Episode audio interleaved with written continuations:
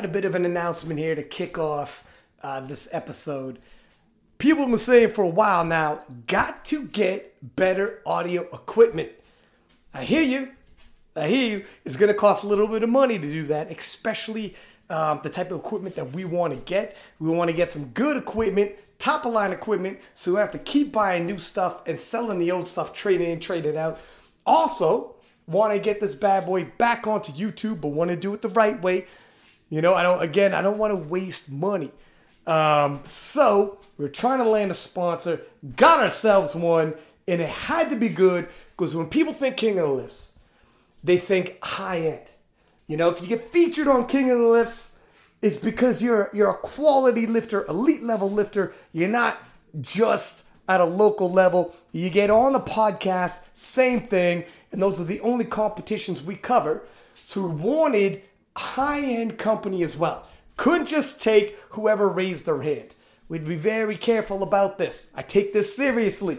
So, Fusion Muscle Supplement Company is now officially a sponsor of King of the Lifts. And because of that, we're going to start seeing some improvements around here.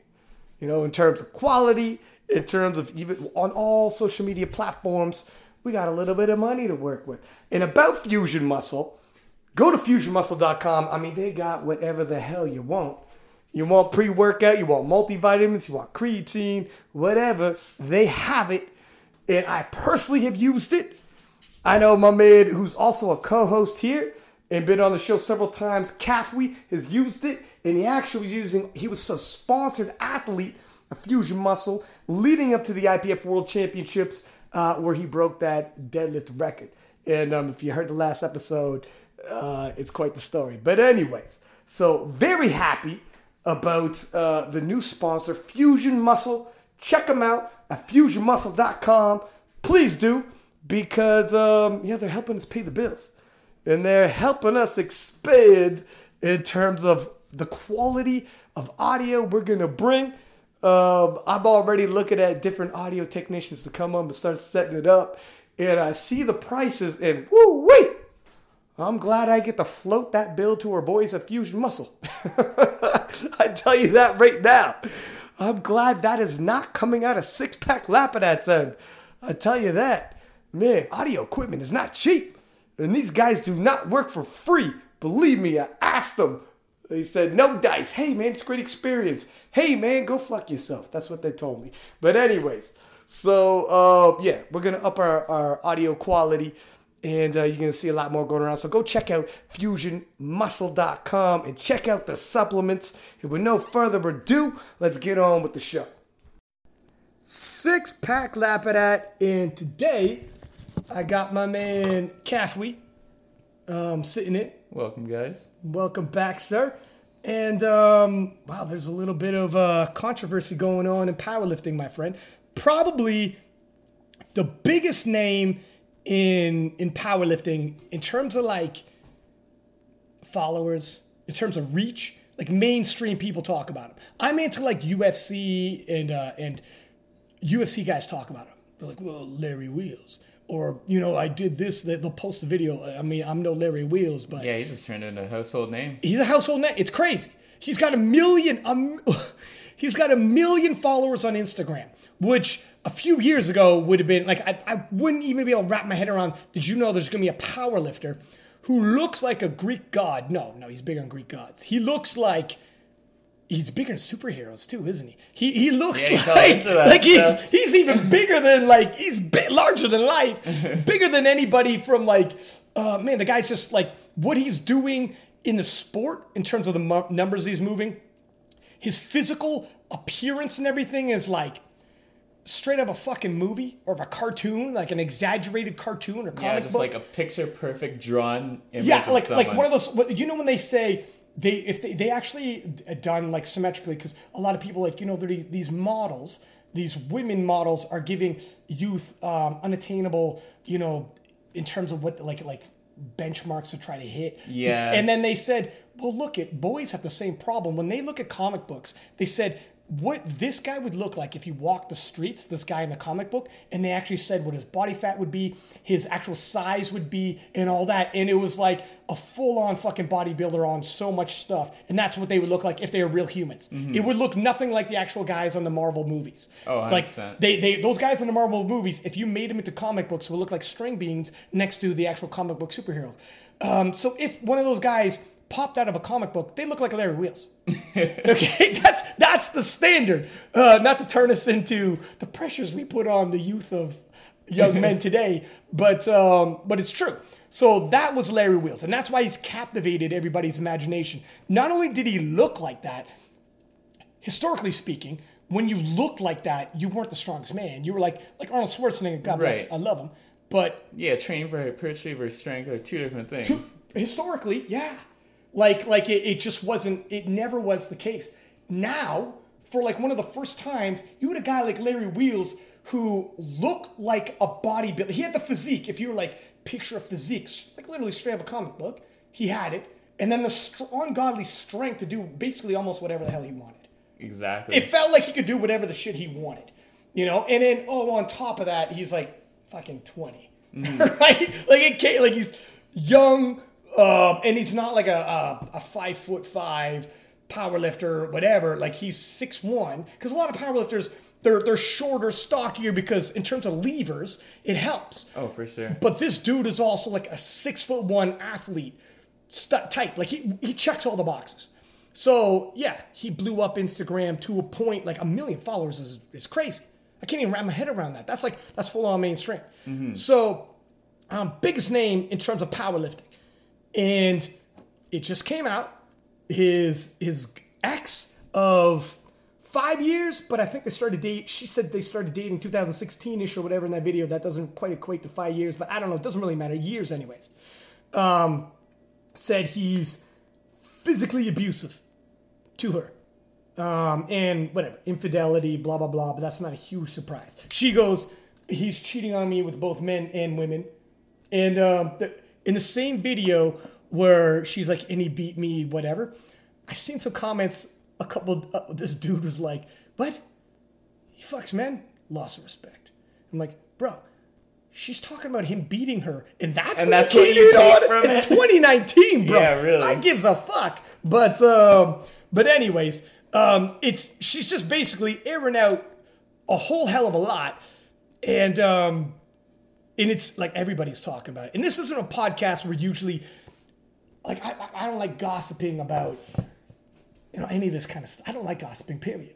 We're basically all positive on this podcast. Mm-hmm. But we'd be remiss if we pretend this isn't happening. Exactly. You can't pretend, you don't even mention, the biggest star in powerlifting, at least in the untested, but in terms of, even in the I P F, and I'm an I P F guy, he's got by far a bigger reach than anybody in the I P F. Let's just be honest, right? Like, yeah, for sure. Um, if we're just being honest. So you can't just pretend this didn't happen. Uh, we have to at least mention, okay, look, at this happened. This, this, his ex came out accusing him of, um, you know, basically the uh, abuse. And not just like, yes, verbal, well, whatever. I don't know what that means. What does verbal abuse mean? Does it mean fuck you? Does it mean, uh, there's a name calling? Because I've seen, like, I'm not saying that's good, and I I never, like... Well, she went beyond verbal. She said it was physical. Well, well, this, well, I'm, I'm about to get there. Oh, sorry. But when she started that... too far. she start, yeah, you're going too far now. um, she started there, where I'm like, I, I don't know what necessarily verbal abuse is. That's tough, because right. I've seen couples fight. Yeah. And some couples fight ugly. And I don't like that. It makes me uncomfortable. I don't like that shit either. Mm-hmm. I get it. I get it. But that's like... all right, but I could, like, you know, that, that you see, that doesn't necessarily raise too many eyebrows, because I've seen some weird shit. Mm-hmm. Okay, let's put it that way. Um, Spending and, fifty years with someone, you know, you can start getting annoyed. Well, yeah, or or uh, I get verbally abused by my buddies all the fucking time. Okay, but uh, or you see now I talk to fucking Paul on this podcast, so Paul's gonna come out. I think that's like, verbal abuse. That's hands right. down. That's right. My man's verbally abused the shit out of me, but. Um, But the more serious one is the physical abuse accusation. Right. And that one, she's got audio recording. And I don't know, I mean, I don't, I don't know what the hell Larry yeah. sounds like to a T or any of that. Sounds like him, though. Yeah, it does sound like Larry. And something's going on. Right.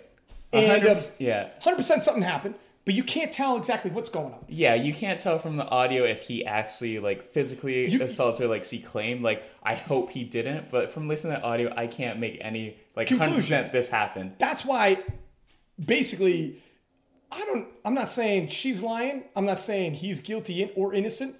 You don't know, like, you... This is just the information we have. Yeah, from what you get, um, because in, she says, let me uh, intro this audio I'm about to play you with. He hit me in my face, hit me in my body, hit me in my legs, close fist. Mm-hmm. And then she goes, and it introed it with, I accused him of cheating, and then this happened. And then she played it. So she's setting it. Without playing the audio of all that, mm-hmm. uh, um, the accusation, and, and she just showed like a brief clip. In the audio clip, he's saying, like, give this to me, you don't deserve having it. Yeah. But she doesn't say, oh, by the way, because it sounds like, what is he taking yeah, from you? It literally exactly. sounds like he's sounds taking like he something took off from her. She doesn't say, explain. She doesn't address like, that at all in her audio. What the fuck is going on in his audio? What did he take from you? I can't tell. I didn't hear like, like yeah. whatever. I'm not saying he didn't. Before, after, whatever the shit. I have no idea. Right. But you can't tell what the shit is happening. It doesn't sound good. Mm-hmm. It sure as shit doesn't sound good. If he violently yanked something out of her hand, she fell over, whatever the shit. Or, uh, like, it's not good. It's sure as shit not good. But you can't tell what the hell is going on. Mm. And I think the toxic thing are these situations. You go on social media, now you have people, like, taking her side, taking Larry's and side. When it. it comes down to it, no one knows except for those two what Dude, happened. So it's like, anyone, you can't accuse anyone till the full story comes out. If, till there's... if anyone could watch that video, listen to that clip, and tell me, I know dead to rights, this cat did this. Man, you don't know that. Exactly. Or I know dead to rights, she's lying. You don't know that either. Mm-hmm. I don't know. That's what I'm like, let's just let's just fall back a minute and, and let this unwind. Right. Um, and unpack uh, on its own. And then she ends up having, playing another clip where she's got a knife. To defend herself, not to attack, mm-hmm. but saying, don't come near me. As she says, I can't believe you hit me. He doesn't address what she's saying. He's like, almost like, whatever, whatever. Mm-hmm. You can't tell if he's like, whatever, I didn't And that's hit when you. That's when he called the cops? He called the cops on her. Right. Saying, look it, um, my girl pulled a knife on me. She's got a knife. Things are escalating. Shit's getting wild. And she's like, you, you're calling them on me? Well, I should be calling them on you. So... this is where it's like, man, I don't know about, like, th- not to get into, like, uh, you know, f- I've been in some fights before. I hate when people bring up, like, old fight stories. I don't give a shit. Like, I'm not trying to be a tough guy. Right. But we've all been in fights before. Mm-hmm. You know, you've been in scraps.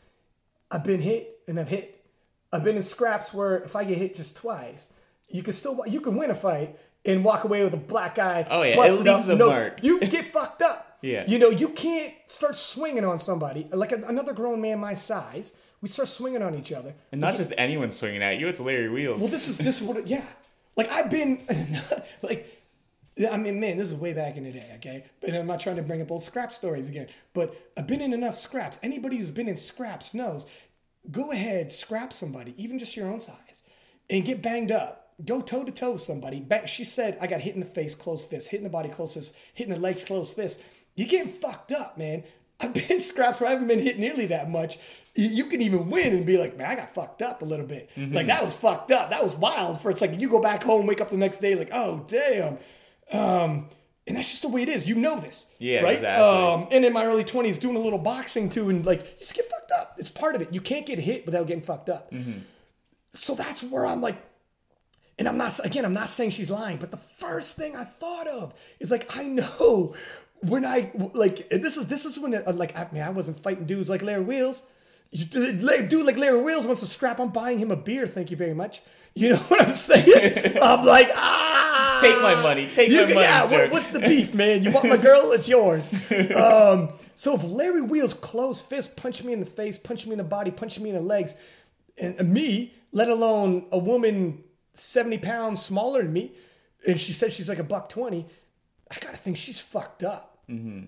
There's no way you're getting hit. You get hit once anywhere that you're getting fucked up. Not just an audio. You take a pic of that. Like, you should be like. And she said, my face, my ribs, my legs. She basically described all over. No pics have come out. Have they yet? Have any? No. Just been the audio. just the audio. But then, um, so A, man, why didn't she take a picture of that shit? Mm-hmm. I'm not saying she's lying. I'm just saying right. if it was me. But like, if you were going to record it and like, you know, make time to say I'm going to play this recording for everyone to see, you'd think you'd take a photo man, you too. Get fucked like Rihanna. Yeah. Like Rihanna's like, I got fucked up. Look at my face, man. And it's indisputable. Look at my face. Right. You know? And um, and then if he wailed on her like that, closed fist, all over her body, two two minutes later calls the cops to come over? Yeah, because then the cops would see the evidence. That? Why would you do that? Exactly. If you're like, come on over. Oh, see see what I just did. Like, like even if you're like, well, she pulled a knife on me, so I punched her in the I punched her in the face, the body, and the legs over and over. Like the but way then she, that could just be like excessive use of like it's like, my man, you beat her from head to toe. The way she described it, literally, she said legs, body, ribs, face. It was her whole body. Right. You just hauled off on her, man. Mm-hmm. You you didn't just wrestle the knife out of her. If you're that close to hit her that many times, you would have got the knife out of her hand, man. Yeah. Like, it, like it, the story doesn't sound totally there. Now, that doesn't mean she's lying. No. It just means she hasn't fully explained either. No, we definitely don't have the full story. She hasn't fully explained either. There's more to all of this, man. Has Larry spoken on this Not yet? At all. Not at all. So, there's a lot of it. So, anything, in terms of all of it, people jump into conclusions like, A, I don't. Th- I'm not saying she's lying. I just think maybe she hasn't. Maybe she might have pictures, or she might be like, "Look, at I did whatever." There's there's more to it. Mm-hmm. She hasn't been. Po- I haven't asked, man. You know what I mean? Um, and who knows? Larry hasn't said. Like, I don't know which way. But some people are dead to rights, hopping on social media saying like, "This this person's right or that person's yeah, right." Yeah, that's, that's totally wrong. You can't. We don't do know that. none yeah. of this, man. We don't know. There's so many. I have so many questions regarding this. I don't know which way this is flying. Yeah. Um, it's a bummer to hear, though. Mm-hmm. We don't get too many stories like this. We no, aren't that... I it's always think... a shame when there's someone, like, that you look up to is such a big following, you hear something slandering them. Like, well, so here's something that um, uh, Sean Noriega actually posted, saying, uh, look, it, you might look up to some people like that, and that's good, athletically speaking. Mm-hmm. But let's not assume about people that they're noble in their private life the whole night, right. just because you look up to that. Oh, that's you know, very he true. said like he said like you know without without trying to pick a side or whatever, just stating however this shakes up, maybe it's a reminder that we don't know people like that in your inner circle. When you meet somebody and you know them, it's probably better to look up to people like that that you know. Yeah, that's very if well said, Vine. Yeah. You don't know what the shit. You don't know like. These people, he's got a million followers, posts once a week, and he's jacked in the whole nine. Yeah. Or you just say, like, I look up to his work ethic. I mm. look up to his... But just never keep in mind when it turns into idol worship. And yeah, you like, start giving traits to people that you don't... You, you're, you're, you're projecting traits onto people you don't know. Right. Separating the personal life from... Yeah. Kind of like the athlete or his yeah. skill or... Exactly. Like, you don't you don't know... people like you think you know them just because you watch, follow them on Instagram and hear them on podcasts or whatever. Mm-hmm. So um, so that's true. And that's not to say uh, that any of this is true. It's just to say you don't know. And um, so with that being said, yeah, I mean, everybody's got to pull back a minute. This is like a private, this is a private matter. Unfortunately, it went public. Exactly, yeah. Unfortunately, you know, it's probably best to take it the private route, get authorities involved. Mm-hmm. If dude wails on you like that, like described, you should have tons of evidence all over you. Go through those channels. Stop this. Whatever the reasons are that all this is happening now, frick, man, it's a, it's not good. It ain't good for anybody. No. but, uh, but it is what it is. So I don't want to dwell on it. We'd be remiss to pretend it's not happening because God knows I have posted him a kabillion times. And uh, because... Yeah, man, he's like a comic book dude. He just walked out of a comic book and starts doing crazy shit. He could fly out to Iceland, where the world's strongest man's at, and go tit for tat with him in training. Who can do that at his size, right? So, yeah, you, you, you, he's intriguing. And some people are messaging because we do post them and saying, does this mean you're not going to post them anymore? Or does this mean you can't post them anymore? Or does it mean if you post them, you're not siding with... you know, you know, women's rights, et cetera. Mm-hmm. And it's, um, that's why you, you have to address it. Even though I don't, I like, I don't like the negative gossip shit. You got to address it to a minute just to let everybody know I'm going to hold serve until I know any anything else. Like, I don't want to assume the worst about shit. Mm-hmm. You know what I mean? Like, it, I don't want to assume. Let's just see what happens. Exactly. You know, before we throw somebody. Yeah, like post him doesn't mean you support abuse. It just. It, it just means I, I support the lifting and all that. I don't know if if if it comes out, if it's like yes, there's proof now. And this happened and whatever the shit. All right, well now I can make some different calculations. Like, all right, I, it's too much. Right. It's too much. I can't. I can't get behind you. Mm-hmm. I would, in terms of all of this, I would never do something to push someone back. Mm-hmm. Any kind of pull I might have, I would never reach out and be like, I don't like this guy. I don't think you should do this for him. I don't think I want to. I would never. Here's what I say. I would never go out of my way to close doors for people and make it harder for people to do certain things mm-hmm. with whatever fucking connections I have within powerlifting. The only thing I would ever do is not push you forward and get right. shy. That's it. Dude pops and you're in the I P F. I fucking hate that. Do not lift in I P F drug tested and pop. I'm pissed. I'm not happy with you. I might not post you. I might not have you in the, uh, on the podcast. I might be like, hey, fuck. But I'm not going to go out of my way to try to hurt you any more than your suspension or whatever the shit. Mm-hmm. I don't want that kind of negative karma. You know what I mean? Like, yeah, exactly. I'm not going to go out of my way like that. So we it, just post the positive news. That's it. I'll just be like, look, I'm just not going to push you forward. You know what I mean? I'm just not going to back you up and give you shine. All I want with King of Lists is push people forward, make it good, give people shine, and give people exposure. Shitty things happen. You just keep it moving, and that'll sort itself out. And look, man, like, yeah, you serve your suspension, you come back, you're back. Mm-hmm. All right, we're back up, man. I, I forgive and forget just like everybody else. I'm also not, like, you know what I mean? I try not to get emotionally attached. But anyways, um, another thing I want to briefly talk about, because it's been talked about a lot on social media, with the Robert Oberst um, on Joe Rogan. We had um, talked about it. He said on Joe Rogan, you should never deadlift. Well, let's paraphrase. I don't give a shit to read quote word for word. Yeah. Anybody in the everyone mother knows, already has. Everyone knows the story at this point. There's t-shirts out now. um, and he basically said, deadlifting is, I'm going to paraphrase, so dangerous. You should never deadlift if you're just deadlifting for another sport or strength training. You should only deadlift if you're trying to get better at deadlifting because that's your sport. Yeah, as a sport. And that's basically bullshit. Uh, let's call a spade a spade. Dude's talking out of school. Um, and he said, wow, people are taking it out of context. Him and his boys, his crew around him, like, everyone's taking this all out of context. Nah, nah, that's what you said. Mm-hmm. It was pretty clear on the nah, podcast. It was, it, was, it was damn clear. No, no, that's what you said. And there's, clear as day, deadlifting is no more. Uh, Lane Norton gave a good response saying, statistically speaking, um, powerlifting as a sport is one of the more safer sports to choose from a lot of these other Olympic sports. Mm-hmm. The, the movements are linear movements. Um, it's like sprinting. You're going to pull hamstrings, calves, whatever the shit. Mm. Far more than deadlift, any of these linear movements. Every single movement, like every exercise, has a risk of injury. It's how you kind of manage your workload all, appropriately. All sports, period. Yeah. Yeah. But do, like, wrestle or soccer, football, what, whatever the hell. I had more injuries in soccer than I have since I started powerlifting. Yeah, and that's soccer.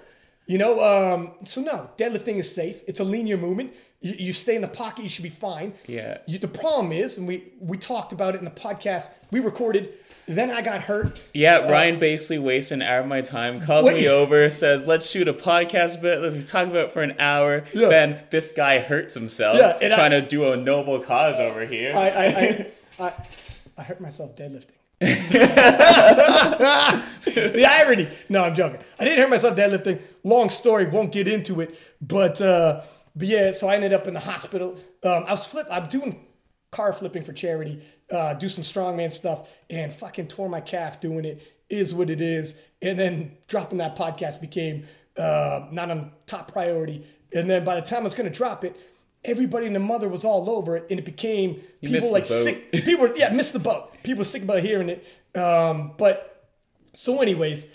Uh, Yeah, so so if you if you see Robert Oberst, he's a four hundred pound man. If you ever seen these strongman deadlift, uh, Jerry Pritchard, yeah, um, you know, Robert Oberst, any of these guys, Brian Shaw, mm-hmm. their legs are spread out like they're squatting stance, yeah, uh, or like a sumo, like their hands are gonna go through their legs.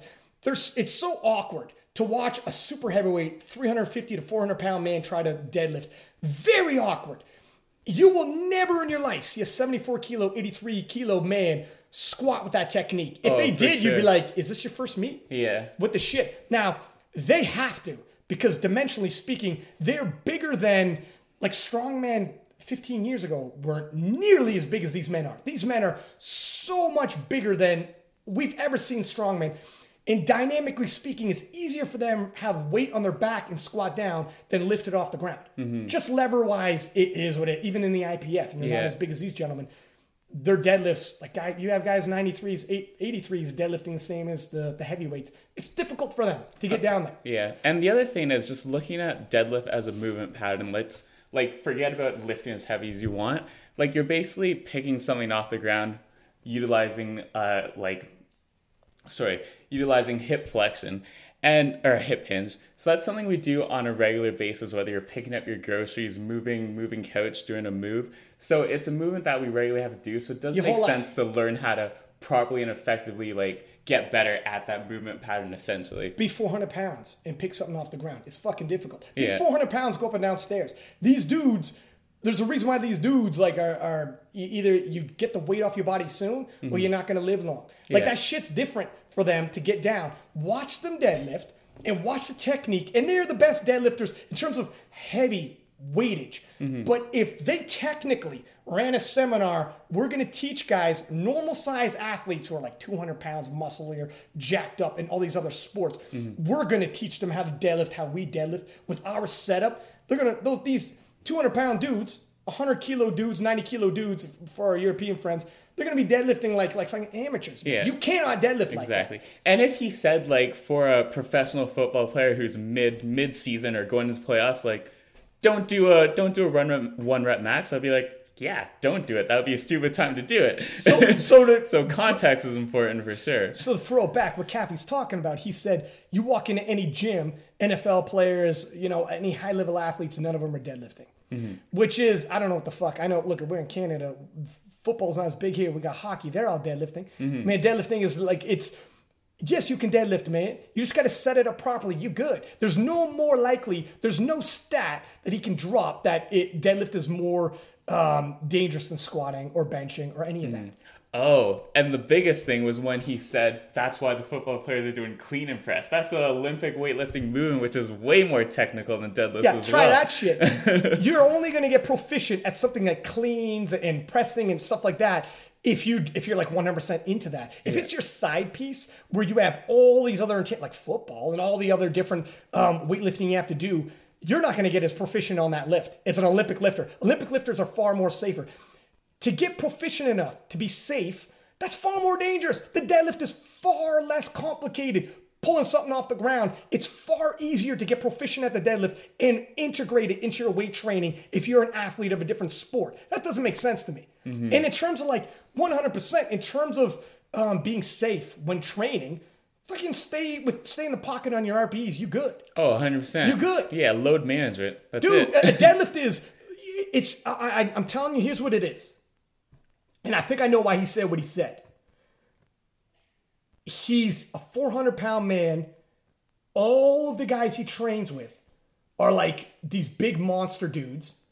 Like the guys that he's really, you know, he probably trains with smaller dudes, but he probably, he's that four hundred pound dude who doesn't fully give a shit. You're two hundred pounds, you want to work in with him. He's thinking you're playing with toy weight. And he's really looking over at the boys that are his size. And he's like, we're the, we're the pros here. Okay, so they're moving some they're moving some serious weight. So he's telling himself, we're the best deadlifters in the world. Okay, we, we got the biggest deadlifts in the world. And we all tell each other, fuck me, the deadlift is painful on me. Yeah, it's really tough on me. Yeah, if I didn't have to deadlift. But he's missing the fact that your sample size, Robert, is very less, small percent of the less than one percent of the world. You're four hundred pound freaks that are deadlifting ungodly weight, and your form is purely for the mechanics of a four hundred pound man, so it's very awkward for you to do it. But if you actually, if he, if he actually had deadlifters like come to the I P F World Championships and take a look at these fellas, take a look at yourself, how you, you broke an open I P F world record. Not, not a single one of those gentlemen look like you when you're deadlifting. Mm-hmm. That's not like you're, because you're one hundred ninety pounds, you weigh in at eighty-three kilo, And your levers, like you're a jacked up, ripped dude. It's not like you're an unathletic dude, small guy or whatever. You could play whatever any other sport you wanted. Powerlifting has you. An athlete like yourself, you stay in the pocket. Your levers and your deadlift will look nothing like theirs. And you're safe. You deadlift all damn year round.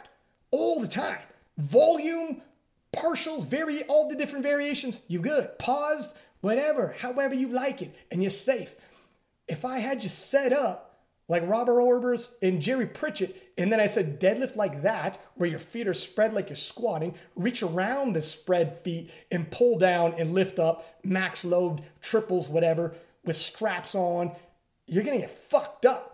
I'll be able to maintain no tension. You'll be all. dead. So, yes, man, it's it's just a matter of sample size and the whole nine that I think is messed up. And the reason why I wanted to address this is because after the fact, him, his boys, and everything are like, trying to flip the script, like, oh, people took that out of context. Nah. Nah, I read the, I heard it, mm-hmm. and then reread the quote.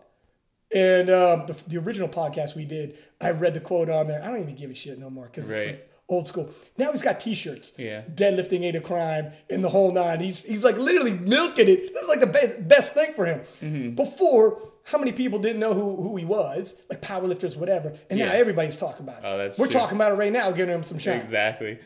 Whatever. It is what it is. Yeah. I'm not going to hold his feet to the fire too badly. I'm sure I've said some dumb shit in my day. I mean, when you do a podcast every week, you think of how many hours of talking I've done, mm-hmm.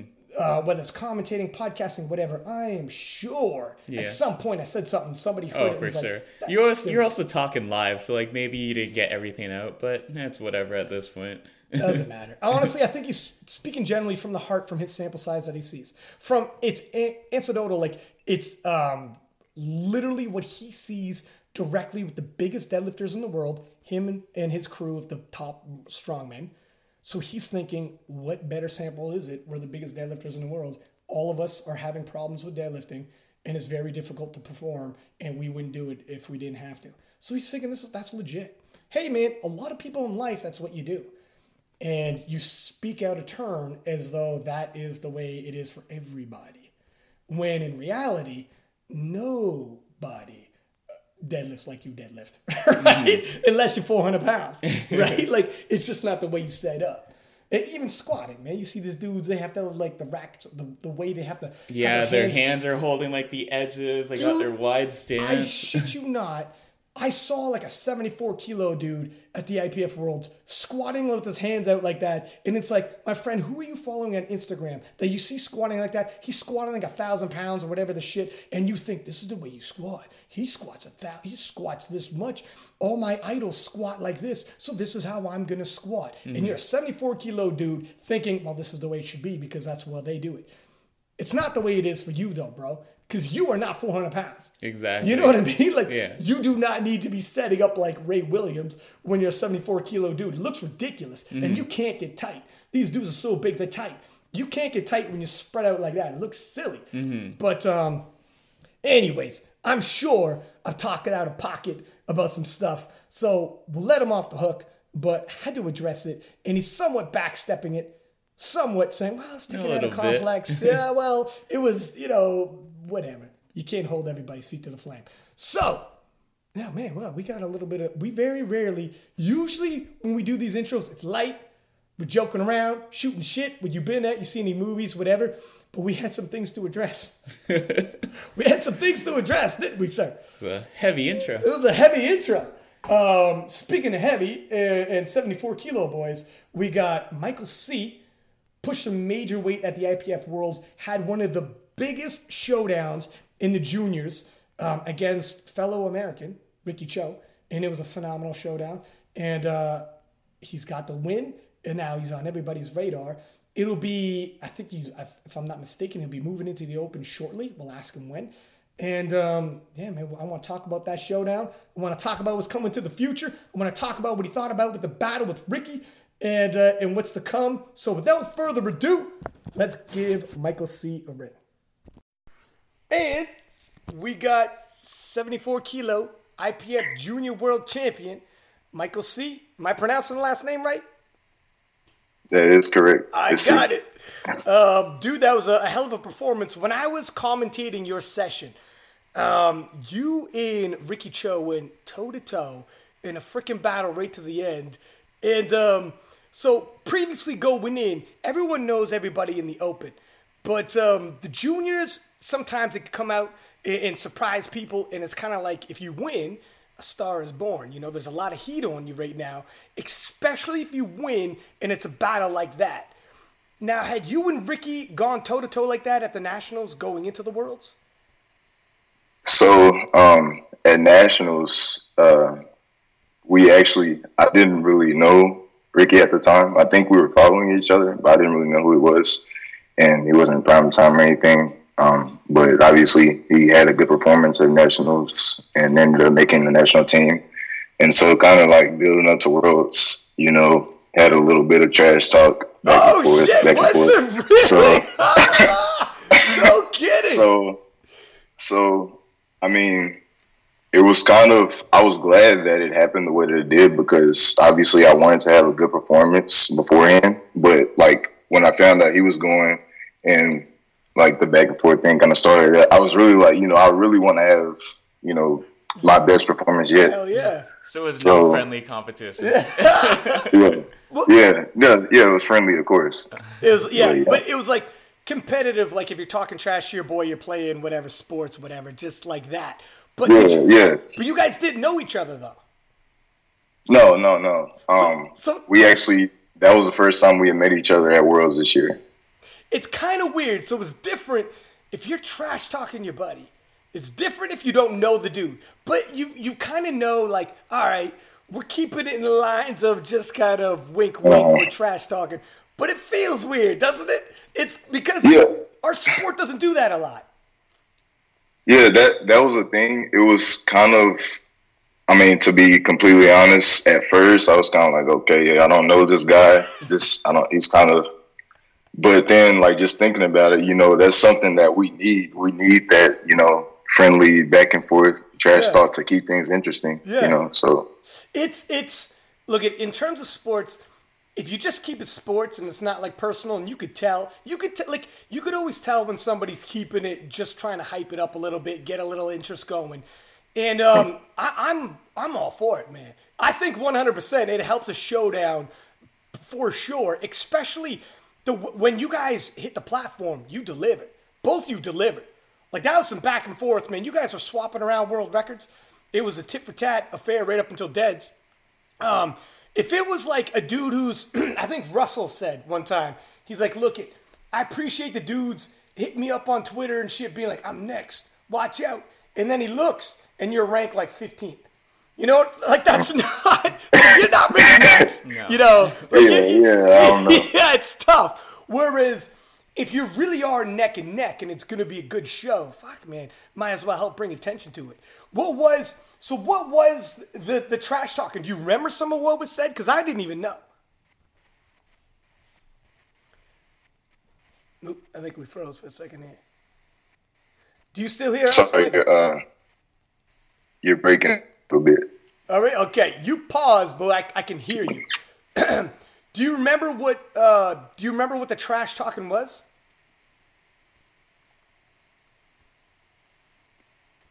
Hold on. We're just pausing it. Sometimes if I'm moving, and I'm a hand talker, it it, it buffers because I'm moving in front of the, the screen. Yeah, yeah, it, it it it froze a little bit, but it's I think it's good now. Okay. Do you remember the trash talking that was said between between you guys? Um, so I don't think it was necessarily directly between us, but it was more so him, you know, um, you know. Claim, basically claiming the gold medal beforehand, oh, which, you know, of course, again, it was it was friendly. Um, and was this? But it, I mean, it wasn't it, it wasn't anything too crazy. You know, it didn't really get too personal or anything like that. I, I was never really offended by any of it. But um, again, like I said, it, it definitely motivated me. It made me want to like go out there and like have my meat. Did you? Um, did you? Respond? So this was on social media, right? Yes. And, and yeah, did, you re- did you respond in social media, not directly, but also said, "Hey, man, a lot of people talking," or anything like that? um, you know, I, I kind of let them know that I was seeing everything. I didn't, you know, I, I didn't really say much the whole time. I just wanted to kind of just show up and just have my meet. Um, cause you know, before this, I wasn't, I've never really been much of a trash talker, but this kind of, I mean, after this, I might have to do a little bit. Cause, you gotta up your I mean, game. It, it was, it was fun. So yeah, yeah. And um, what was it like when you guys like showed up and you were backstage in the warm up room and oh shit, now we're both here. We're both on the same team. We're both like Team U S A, but you guys like see each other in the warm up room.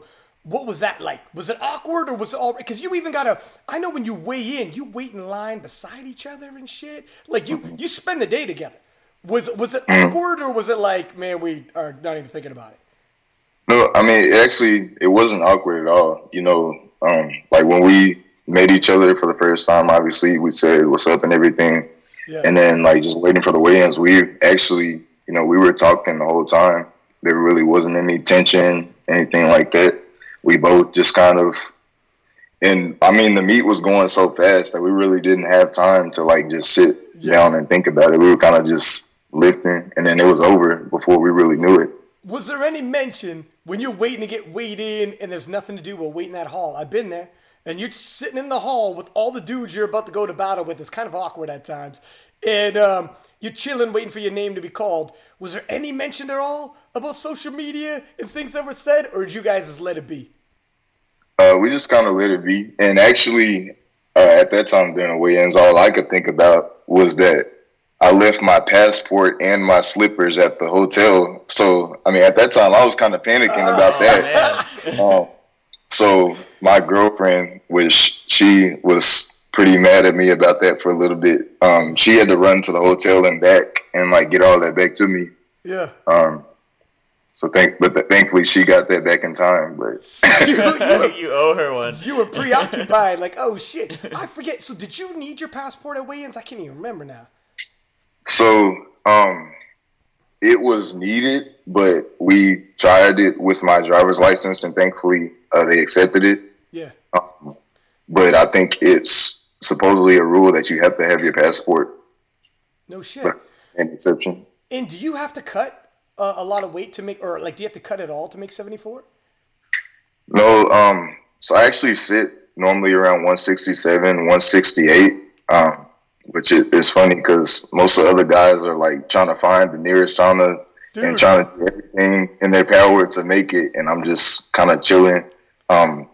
The last two or three days before, I, I basically just switch over to liquid calories, and um, that last bit of weight just drops off like that usually. We, my my other co-host, Paul, he's a seventy-four kilo, and he cuts, like, he's cut, like, fifteen pounds before. He's cut, like, like seventy-four kilo. It's one of those funny weight classes because in terms of people walking the earth, a lot of people fall around a buck eighty, and cutting to seventy-four is very tempting. So you see some people making some drastic cuts at seventy-four kilo. Um, another thing, man, I seen you at the Worlds, and you look way bigger, though. Like, you look way yeah. big. Like, you look like you cut a shitload. You were sitting, you were with, like, Russell, I think, and you look like, like, Russell was bigger, but not like, like, you're, you look like a big seventy-four. I would have thought you cut a lot.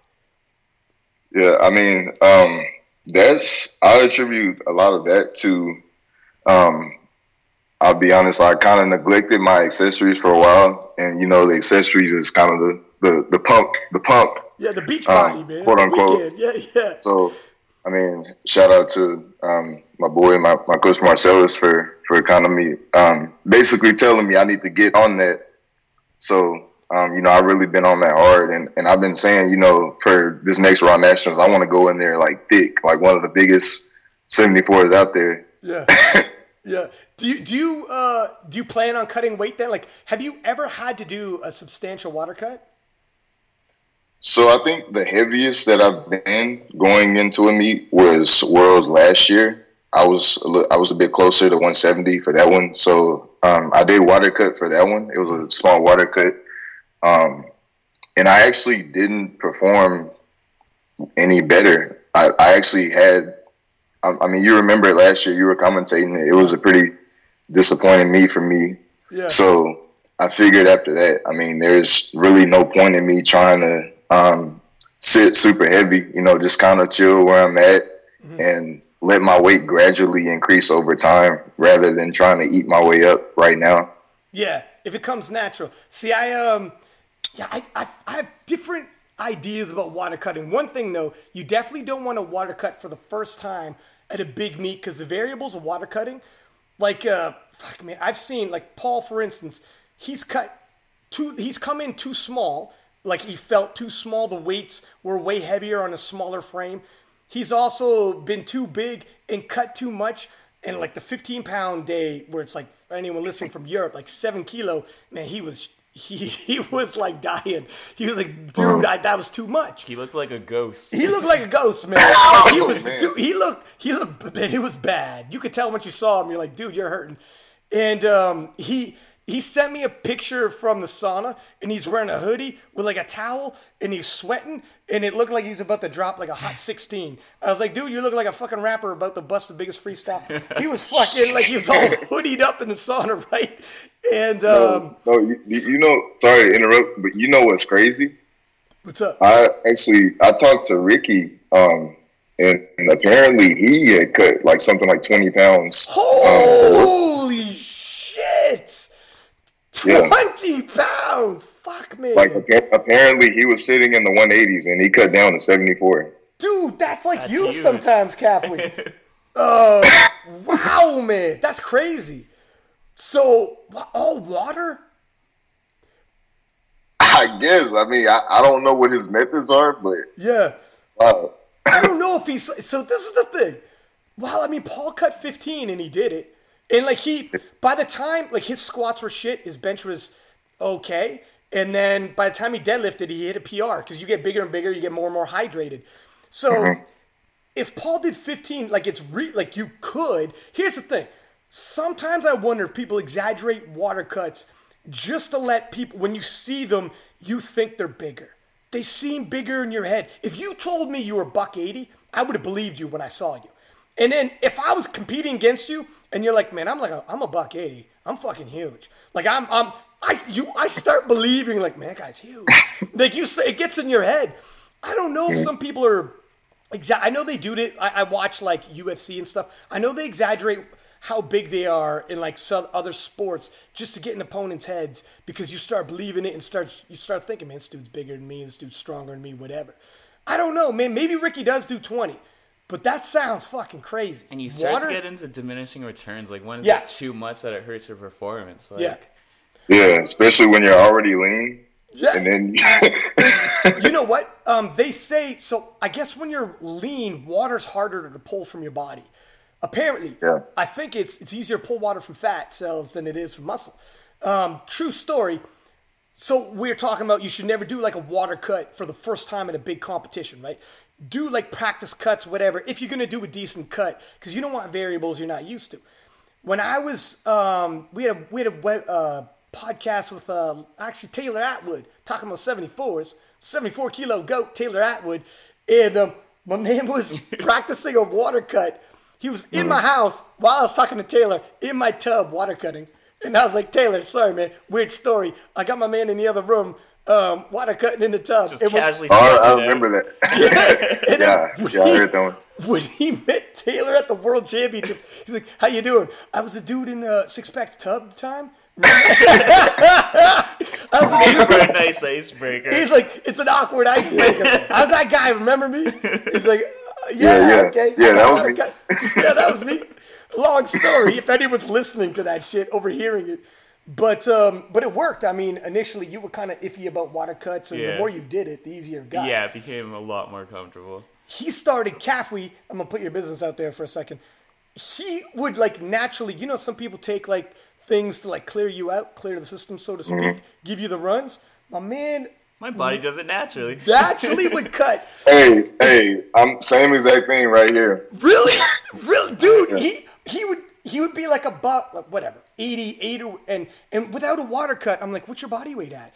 And he's like, oh fuck, I'm like one seventy-eight. I'm like one seventy. What are you cutting yeah. the seventy-four kilo for, for what? He's like, I am not retaining anything, man. Like water, food, right through him.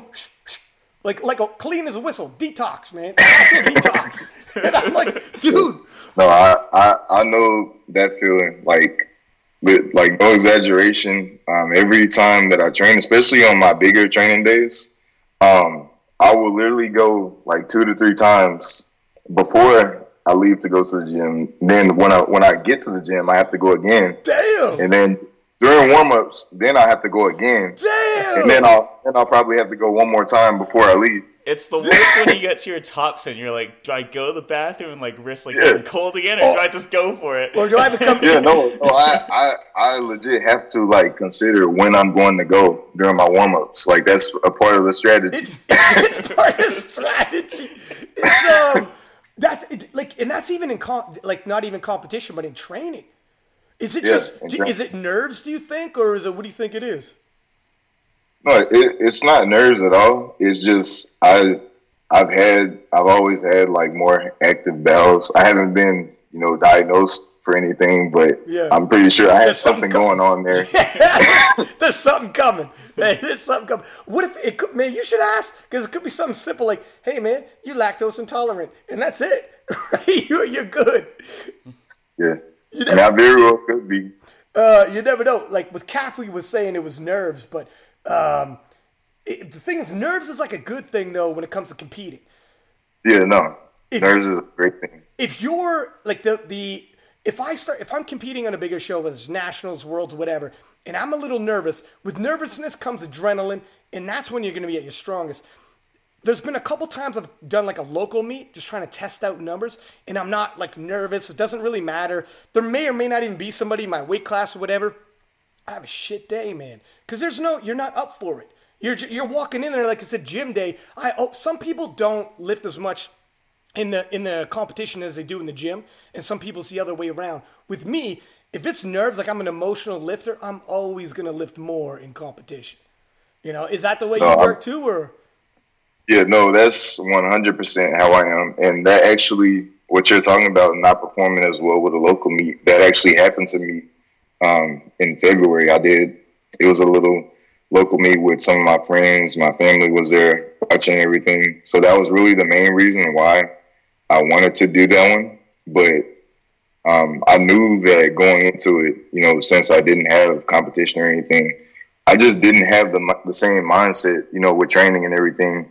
And as a result, I ended up having the worst meet that I've ever had. It's just, it's just not the same. There, there's like tons of athletes um, that say like once this starts happening, that's when I know I got to get out. Like that's when I got to check out. I'm in terms of sports, I follow like like boxing, U F C the most. Then it's even more dire situation where if you're a boxer, like Roy Jones used to say, they would ask him, when are you going to stop? He's like, when I'm no longer nervous, I got to check out. Because if I'm like just a little loose and not like fixed in on what's going on and, and getting the reads on everybody's body movement when they're in, they're in there, bad things happen. Basketball, hockey, whatever. If you're not a little nervous and you're not as dialed in and tight, you got the rest of a team. You can maybe drag it out a season or two, but it starts getting shitty. People kind of tell, like, man, it's not the same. But when you're in a solo sport, nobody can pick up the slack. And, like, you just, man, you, can have, you can't.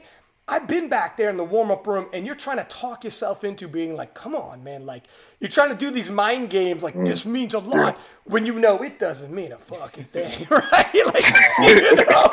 And you're like, come on, dude, let's do this. And um, it's almost like a gift and a curse. I was telling Caffey, who in one year of powerlifting, he went from like a local competition to like the world championships, breaking a world record in the open. And I'm like, well, there's, well, that's that. There's no going back for you now. Like, good luck, man. It's a gift and a curse. You can never go back to a local. He was lifting with, he shared a, a warm-up room platform with Brett. Um, he, he outlifted both of them in the deadlift. Like, how the fuck you going to go back to a local meet and get yourself up for it? You know? No, man, I, I, I, was in, I was in that same exact position last year. Like, I did my first um, U S A P L meet August twenty seventeen. Um, Then Raw Nationals after that, that was a pretty big step up from there. And then I ended up qualifying for, for Worlds. Um, and then I did the Arnold before that. So another big step. And then Worlds, obviously, biggest, that's yeah. the highest you can go. Yeah. So not not even a year in, six months in, and you've already done, you know, that meet. Yeah. So it's kind of like you're you're desensitized to doing anything less than that. That's pretty per- quickly. That's the perfect word for it, is desensitized to it. Were you yeah. like if it like some people? It depends the type of lifter you are. Some people can get in their own heads. Like Ashton murders local meets. He just ruins local people's day. When he shows up, some dude, some dude who was at a local meet and wanted to get a trophy. He's like, ah, might as well just go home now. Everybody, everybody just looks at the roster like, shh. Yeah, shit. Well, I guess I don't have to water cut, right? Like, fuck. I was water loading all week until I saw that, but. Uh, But yeah, some people can do it, uh, but other times, like, um, I'm an emotional lifter. I guess if you're more stoic and you're more, like, in and out, it's a job, you do your thing. And that's kind of the way Ashton is if you talk to him. He's not a super emotional dude. Um, I think he's more stoic and stays in his lane and kind of handles it, you know, like his job, in and out. But if you're, like, a, you get ramped up, like Kimberly Walford. You know how she does her thing when she hits the platform. Yeah, yeah, I cannot yeah. picture Kimberly at a local meet kicking the shit out of somebody, being, you know, getting jazzed up for that last deadlift. Like, at the World Championships, I swear to God, I thought Kimberly would have pulled anything she needed to for that win. Like, she load, it was literally like, load the bar, we're winning. And um, at a local meet, there's no way in hell she's going to have the same fire in the belly to be like, load the fucking bar to whatever random number so I could deadlift two hundred pounds more than the next person. You know what I mean? Like, it's different. Yeah, no, for sure. Yeah. Um, but so in this in this one, the Nationals coming up, you and Ricky are going to be, Ricky's coming back, right? Yeah. Um, this, this will, I think the seventy-fours are probably going to be the most stacked class um, for this year's Nationals. And I'm not saying that because I'm biased. Well, maybe a little bit biased. but no, but, but honestly, um, I think there's going to be close to ten of us that are going to be able to be within range of totaling over seven hundred kilos, which is crazy um, for the seventy-fours. That's insane. And then, and then there's going to be, you know, probably four or five of us that are going to potentially be able to squat six hundred plus Holy in the seventy-fours. And this all, is, is this all juniors?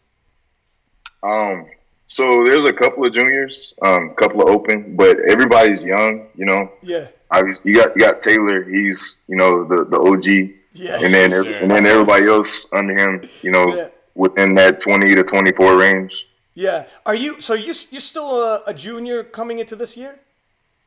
So I'm a U S A P L junior, yeah. but I'm not an I P F junior. So ah. so juniors kind of looking past that now. And is, the open. Is Ricky going to be a I P F junior? I think. I don't think he's an I P F junior either, so I think he's he's done with the I P F as a junior too, so, as well. So you guys are in Taylor Atwood territory now. Yeah, yeah. So that's that's pretty much going to be the goal now. You know, yeah, trying try, trying to uh, go head to head with Taylor. It's gonna take a minute. It's gonna take a minute. Yeah. He's got he's. Yeah. What was his total at Worlds? I don't even. It was something ridiculous. It was. He he basically sandbagged seven hundred ninety kilos. I think it was seven ninety. He was, holy and he had the highest looks at World. Yeah, right? no, he's yeah. he's the best. Taylor's the best lifter in the world. Like regardless of yeah. what class. Like Taylor's yeah. what, what he did. Yeah, like when when when um when Taylor hit his third squat at the. Did you watch it, by the way? His performance in the Open. Yeah, I saw it. When when he hit his third mm. squat, it was like, wow. He jumped up like. Like like he's gonna he could probably dunk a basketball, and he was like, um, "Let's go!" Wow, I was like, "Oh shit, this dude is on point today. Nobody's catching him." Um, that's gonna be tough, man. But the thing is, you guys are young. There's a lot of room to grow. Like gains come quick for you fellas. How so? You guys are like twenty-three right now, then, right? Yeah, I'm, I'm twenty-three. Uh, I think Ricky's twenty-three. Um, Everybody else is uh, pretty young. There's a there's a couple of other guys, um, like five five or six guys that are going to be, you know, people to watch out for. And, and to to squat like six hundred pounds as a seventy-four kilo, I remember when I first started commentating when uh, Brett and Russell, or no, sorry, Brett and um, John Hack were going toe to toe in Texas, twenty sixteen. and there was two people in the eighty-three open who squatted six hundred pounds. Two. And that's John Hack and Brett Gibbs. Two and, years later, now we've all been I mean, about like three years later, yeah. We got seventy-four kilo juniors hitting six hundred pounds. It's fucking crazy, man. Um, yeah, it is. Like, you guys, you guys came at the right time and the wrong time. The right time because everybody and their mother's watching. And the stream, I know from, like, the Olympic Channel, the ratings were, like, bonkers. The Olympic Channel was so happy with the ratings powerlifting brought in. On the flip side, it's tough because the competition level is ridiculous. Mm-hmm. Like, you guys got, like, to rise to the top of this talent pool is tough. Yeah, no, for sure. I think, um, like, even just a couple of years ago, the winning total for the seventy-four is, I don't even know if it was seven hundred yet, like two or three years ago. Yeah. And now it's, Taylor's pushing it to almost eight hundred. Yeah, man. It's freaking crazy, yeah. Um, so I, I just want to talk a little bit also about the, the, the showdown, the I P F Worlds, because I don't want to skip past it. It was a big show. You guys, you and Ricky went toe-to-toe in the squat. So how did this work in terms of the coaching? Did the U S, in terms of how they handled you, because you got two Americans going toe-to-toe, and it, when it's this close, it is going to come down to attempt selection. There's going to be no doubt about that. Um, you guys, like literally, if you make one wrong attempt, whoever's in the lead, whoever gets the dead last, whoever gets chips in terms of world records, like all of these are key factors, and it's going to come down to strategizing whenever the, it's that close. How did the U S team decide who gets who? Um, so I don't think they picked like who uh, who to coach. I think it was kind of a decision that was made when they were kind of dispersing the coaches between sessions, but um, it ended up being um, Hanny uh, was handling uh, Ricky, and Bill uh, was handling me, and they were pretty fair, like with, with the attempts and everything. We kind of spoke to them beforehand about where we felt like our numbers were, and like they saw our training footage and everything, and they kind of based it off of that. And so for the squats, um, We both, we warmed up together and everything. Uh, we opened, I think we opened either at the same weight or within like two and a half kilos of each other.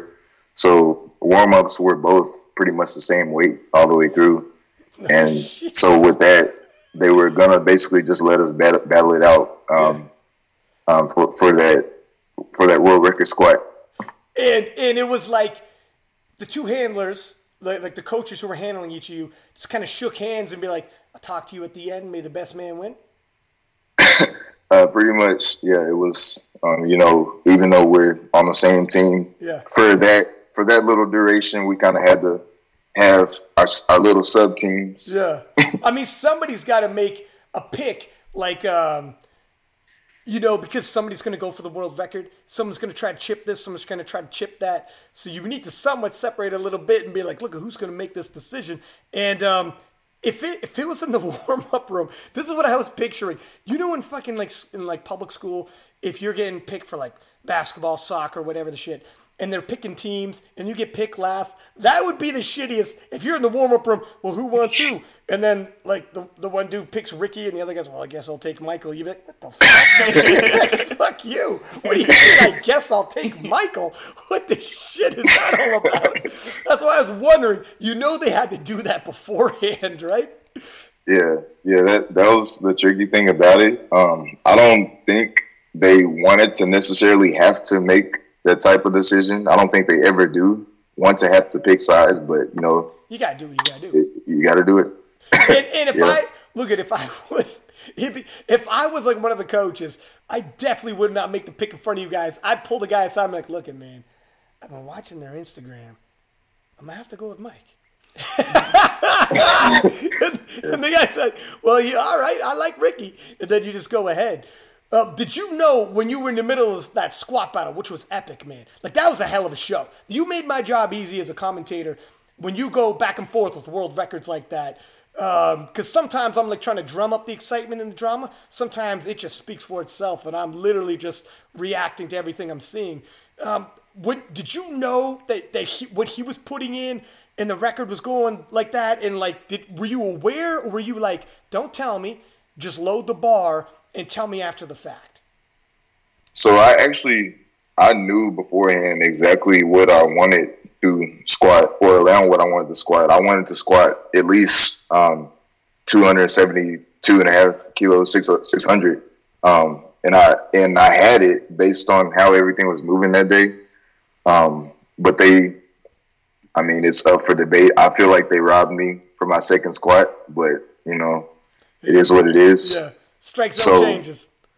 So for that third one, I told them, you know, just load two sixty-seven. I'll just take a little mini P R, something that I knew that I could get for the third. And I knew that Ricky probably would end up chipping that and taking the record. But I was like, you know, it is what it is. And what, just, what was the record? So what was the what was the record going into this? Um, so I actually had the record. It was two sixty-three and a half, uh, five eighty. I squatted that last year at okay. Wills. Okay. So you guys are going after your own record. And then when mm. Ricky, when and, and did Ricky end up taking the record with this third? He did, yeah. He did, yeah. He he, he chipped me and, and, and squatted two sixty-eight. So. And, and when you found that out, were you like, son of a bitch, he, he drew his first blood. All that shit talking he did, he's starting to live up. Yeah, I mean, you...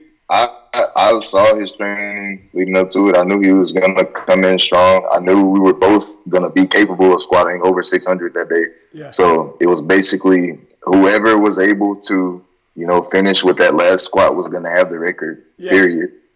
So the, the thing is, I think you made the right choice, and here here's why. Like, if you miss your second and you were so stuck, like you can get like a, almost like a romantic attachment to numbers sometimes. You go into a competition, you're like, this is the number I want to end off on. But if you went for that big number, let's say you missed for whatever reason, and now you move forward with your opener, you wouldn't have won. Like you, you're building a total more than getting a world record, more than getting a, a gold for squat, winning the squat battle. If you get wrapped up in what the other guy's doing, and you want to make sure, nah, he's not out squatting me, the record stays with me, you start getting wrapped up in a mini battle. So you load up a little too much and you missed your third. You're moving forward with just your opener towards your total. Because you said, fuck it, we take a short-term L, but I'm looking at the bigger picture, and you're building a total, and we all know how that story ended up ending, but that's a very tough, like, it's an understated thing, man. You see it all the time where people get wrapped up in what other people are doing. And um, that's why I was wondering, like, did that cross your mind? Oh, fuck, I don't want to lose. Especially with a little trash talk, it gets a little bit personal, and you're like, fuck. You're like, ah, man, I got a kilo more. Or were you just like, or was this a conversation you even had with your coaches where, where they were like, looking, man, this is what I would advise? Because I know Bill's bang on with his attempt selection as well. Yeah, so we, we did have a, a little bit of a talk after my second one. And, you know, honestly, like, I had to really, really, like, tell myself, okay, we're going to stay in the meet. We're going to just take a small jump, and we're going to, you know, build a total. Because, like I like I said, I wanted to squat six hundred that day, yeah. and I knew that I, I knew that I could have. But um, with them calling the second one, I knew that I was going to have to really sink this third one. Yeah. So, obviously, that might throw things off a little bit as far as strength is concerned. So, you know, the best thing... just take a little small jump, something that I know I can get, and, you know, just build the total from there. So I had to keep myself in shape. Bill Bill talked to me about it, kept me in shape. Yeah. So Bill says, that's where, like, the U S coaching staff's phenomenal. Like, you guys very rarely make a wrong call. Um, and, like, you, you see some other coaching staff, like, from other nations that aren't quite as swabby with powerlifting. They're not as big into it. They don't have the experience at the international level. And they can actually get, like, bullied into – making these kind of decisions. Like, you could bully someone into making a, an attempt that they shouldn't make. They missed their second, and you're like, he's going to want to go toe-to-toe with you. Up it. He's going to try to hold course and, and go toe-to-toe, tit-for-tat. And you could, like, as soon as he misses his third, that would have been a wrap. Well, you would have had to bench and deadlift to try to pull that out. It would have been phenomenal. So, um, yeah, man, I mean, and, and I know Bill, he's, those dudes crunch numbers, man. Like, they know, like, all right, if we hit this and they hit that, they do, they have, like, dossiers on guys out there. They're well-versed yeah. with what Ricky was bringing. Uh, but going into the bench press, what were your thoughts then? How was your bench stacking up with Ricky's? Um, so I knew that bench was definitely my strong point. Um, this was where I would try to establish a big enough lead to where he, he couldn't outpull um, my subtotal. So um, I felt pretty good about my bench. The, my only concern, which it ended up happening, was that Alico platform. It it screwed me last year. Um, I was I was afraid that it would screw me again this year. Um, but you know, excuses, whatever. Um, Ooh, and wait, so, wait, wait, wait. What do you think? How do you think it screwed you? What happened? So so it's just just with how slippery it is, depending on how you set up and depending on how much you incorporate leg drive, it can be hard to even get set up the same. So when you're trying to push into the ground, your feet are literally sliding forward. Mm. So it, it's hard to even get set up normally, and it's hard to use leg drive that way. You know what? When I was lifting earlier the week, I had a shitty bench day. I'm going to use that shit too, man. hey, hey, use see, it. Use it. you, you don't even have to be on, on an Alico platform. Just say, man, that, that damn Alico platform. That's right. That's right. It's a fucking different platform. I say it every time. They're like, bro, that wasn't even Alico. They're like, nah, whatever. You know what, what I'm saying. What are you talking about? That was that was that was right. a wood floor. That's right. I'm like, ah, I could tell. It was something. It was something. But uh, yeah. So how, what did you end up hitting in bench then? Like when you guys ended up in the subtotal, where were you guys at?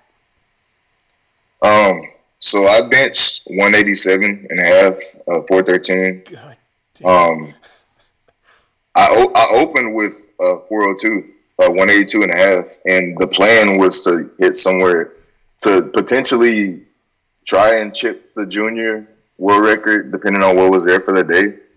Um, which the current record is one ninety-five and a half. It's like four, four thirty, somewhere around there. Um, And that was the plan to try and chip that, but I, I knew after that opener I wasn't it wasn't there. So we just took a small five kilo jump for the second one, and then the third it was kind of wasn't really sure what was there. Um, I could have, I think I could have gotten one ninety, um, but I just said, you know, it's two and a half kilos. I'm just gonna jump to one ninety-two and try for a small P R, and I ended up not getting it. Yeah. So, so I, I mean, think after. I think after bench, to answer your question, I think after bench I was like thirty kilos ahead of Ricky, something like that. But Ricky's got a big pull on him. He's got a big he's got a big dead yeah. on him. Historically speaking, did Ricky have a bigger deadlift than you? Previous, like going into this? Who, who He did. Yeah, his um, his deadlift was it was pretty significantly bigger than mine. Um, my best pull Uh, before the Worlds was two seventy-five, um, but this was easily the best um, prep as far as deadlifts are concerned that I've had ever. So I was pretty confident that going into this, if I had to pull whatever that I could, so I was one hundred percent ready for that. And here's the thing. So, um, and I remember, I think Joe, yeah, it was Joe Stanek said, listen, can I do some co-commentary? And I was like, sure. What were you thinking? Was there a particular weight class? Because he, he was only there for juniors. He's like, seventy-four. For sure, seventy-four. And he was giving me the down low and how, like, how heated, and it was like so competitive. It's going to come down to the very last pull. And um, when Ricky came out for deads, like talking about confidence, and he's got a big deadlift on him. But did you see the video? Were you watching video backstage when he was deadlifting? Yeah, yeah. I, he, I saw all of it. He hit when he hit his when he came out and hit his opener. He was all types of smiles. I think he even winked at Joe Stanek. Like he was confident, man. Like it looked like whatever he needed on the bar, he was gonna pull. And I think the discussion we were having with Joe was like, he's pulling for the win. Like he's gonna pull for the win, and he's you know we he's just a dude who's gonna be able to pull it out. If If you didn't build the subtotal enough, he was gonna, he was gonna overlap you and, and take it. And so watching this unfold for anybody listening, knowing that you'd missed your second, had to lower your third, Ricky chips. And then knowing that you had missed your third on bench and it wasn't where you probably wanted on bench, looking at it created the drama. Oh shit, you know, things weren't going quite as planned for Michael. And Ricky is coming out to dead so confident, man. Like, the smile on his face and the winking in the crowd, like, he looked like a man who's, like, like after his opener is like, oh, shit. You know, sometimes you don't know what you have in the warm-up room, but when you go on the platform and, the, and you feel the weight, you're like, oh, damn. I think I got, like, I know you know that. Oh, yeah. You're deadlifting. But um, you're like, oh, damn, I think I got this. Um, when you seen it, when you seen his opener and everything, what were you thinking? Were you like, oh, shit? Or were you like, okay, this is going to be a battle? So um, it didn't surprise me at all. I mean, I already knew going into it that was what it was going to be. He was going to he was gonna have the stronger pull, and he was going to try to pull for the win. So it didn't surprise me at all. I, I saw his opener. It moved about how I thought it would move. I was like, okay, so I'm I'm going to I'm going to have to like keep myself in check and just, you know, stay calm through deadlifts and just um, get my second, and then whatever my third has to be, that's what it's going to be. So, and because he gets the deadlift last, he knows exactly what he needs to ch- to just beat your total, which is tough. It's like, that's a tough situation in, in terms of attempt selection for yourself when you're in a deadlift where it's like, I'm going to load the bar, and you're guessing. You're like, I'm hoping I'm not going over what I can do, but I hope I'm also not leaving too many kilos on the table by being too conservative, because it's probably going to take everything I got. I got to push myself to the limit without going over it. And um, and when you had the deadlift first, that's the toughest situation in powerlifting. Thank God you got a guy like Bill, who like is, you know, he's he's he's very rarely makes mistakes. None of the U S guys do. But um Were you, was it Ricky, which dead did Ricky start? Did he start missing right off the bat on the second attempt? Yeah, he, he missed his second, which, I mean, that was that was surprising for That's, me, and I'm sure a lot of people. Uh, we, when we were watching, it was like a complete game changer. What turned into a battle started defolding into a bit of a hunt. When, you, when you're a deadlifter and you're supposed to make up the biggest total, like the biggest chunk of your total on the deadlifts, and you missed your second, fuck, man. It started getting like, I don't know how, you know, it, it, it looked like, I don't, did it look to you like it was strength? What were you thinking when you seen that? So he was saying that he, he kind of pulled himself out of position a little bit, which I, which I can understand. And I mean, I think the strength was there for sure. Based off that was opener move, it, I mean, it had to be there, but you know, he probably, like I said, pulled himself out of position. And then after that, I mean, you're trying to pull, regardless of what strength you have on the day. If if you're straining with six hundred and how, however much that was, six hundred seventy something pounds, you're straining with that. You're gonna run out of gas after that. Yeah. So yeah, yeah. I mean, and then you and then you try to pull more than that for your third. I mean, that's gonna be pretty tough. It's pretty much that's a wrap. The thing is, when he came out initially, he was so confident. Like, if you would have asked me, like, do you think he hits it or doesn't hit it? And you gave me, like, a million dollars. You got to gamble with this money. If you guess right, that million's yours. And um, I would have bet I would have bet the whole mill that he's getting it. He looked so confident the way he walked out there, the way he hit his opener, the way he came out there. He's all smiles and everything. I was like, oh, shit. And the way, like, squats and everything, like, he looked so strong. When he missed that, it was a complete one eighty. In terms of the vibe, all of a sudden the tensions were extremely high for the deadlifter. And then you're right. Once you start, once you start emptying the tank, when, when you get pulled out of position and um, and you're struggling with that kind of weight in your hands, and that's a massive weight in your hands, that's tough to come back, you know. And then yeah. and then basically you came out and did you, you hit your third dead? Yeah, I, I hit my third was actually pretty easily. It, it was it moved about like a second attempt, I would say. Yeah. But the stress was off quite a bit because Ricky had to jump up again after having already missed the second. And um, so now the pressure was really on him. If that's a tough thing. When you pull, when you have to pull first before the guy who's chasing you and you feel like shit, that felt like a second attempt. If that dude beats you by five kilo, you're like, fuck, I had five more kilo. You know? That, that was the thing. In, in that situation, I really, really wanted to go for Um, like two eighty-five-ish, and that would have been a pretty big um, P R for me. That would have been uh, a ten-kilo P R. Um, but we talked about it. We were like, okay, we're going to make a small jump again, something something that we know that you can get, and that's gonna put put it out of reach. Yeah. Um, to make Rick, Ricky pull something that he can't pull. So um, that's what it ended up having to be. Do you? Um, what was that last pull Ricky had to do? Uh, I want to say you, you, you it was three. Tw- it was like three twelve and a half kilos, something like that. Oh, we're getting close to seven hundred pounds. Yeah. After squatting a world record. Yeah.